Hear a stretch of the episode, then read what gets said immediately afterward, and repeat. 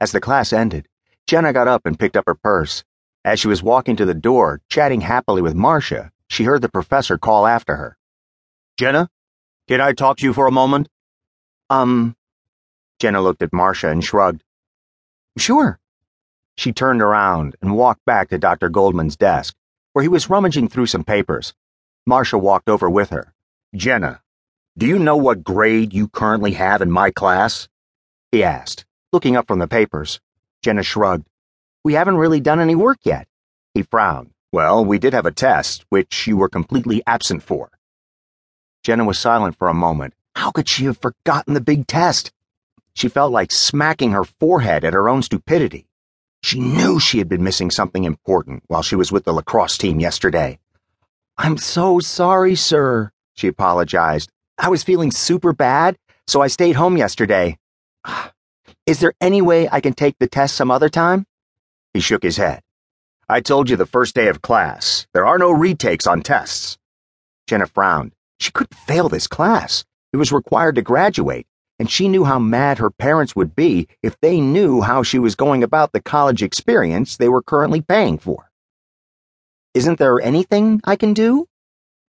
There is, actually, he said, adjusting his glasses. We're conducting a study in the lab tonight, and I think you would be a very good subject. If you participate in the study, I'll give you extra credit. Really? Jenna asked excitedly. That sounds amazing. What kind of study is it? Nothing too difficult, he replied. Uh, you can come too if you want, he said to Marcia, who was waiting behind her. There's an experiment that you would be perfect for as well. Really? Awesome, Marcia said.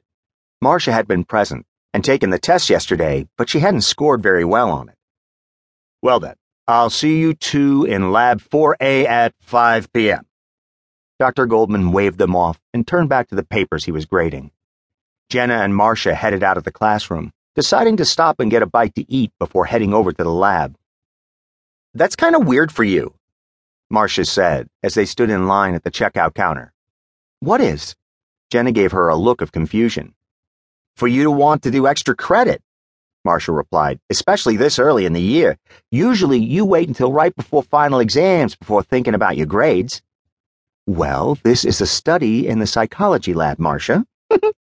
Jenna giggled. You know who the lab assistant is, don't you? Seriously? Marcia sighed. This is all about Brad again? You can't blame me. That guy's totally hot.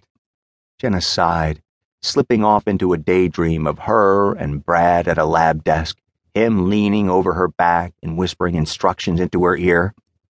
I'll take any chance I can to get closer to him. And that time, Jenna couldn't have known just how much closer to the hunky TA she was going to be getting.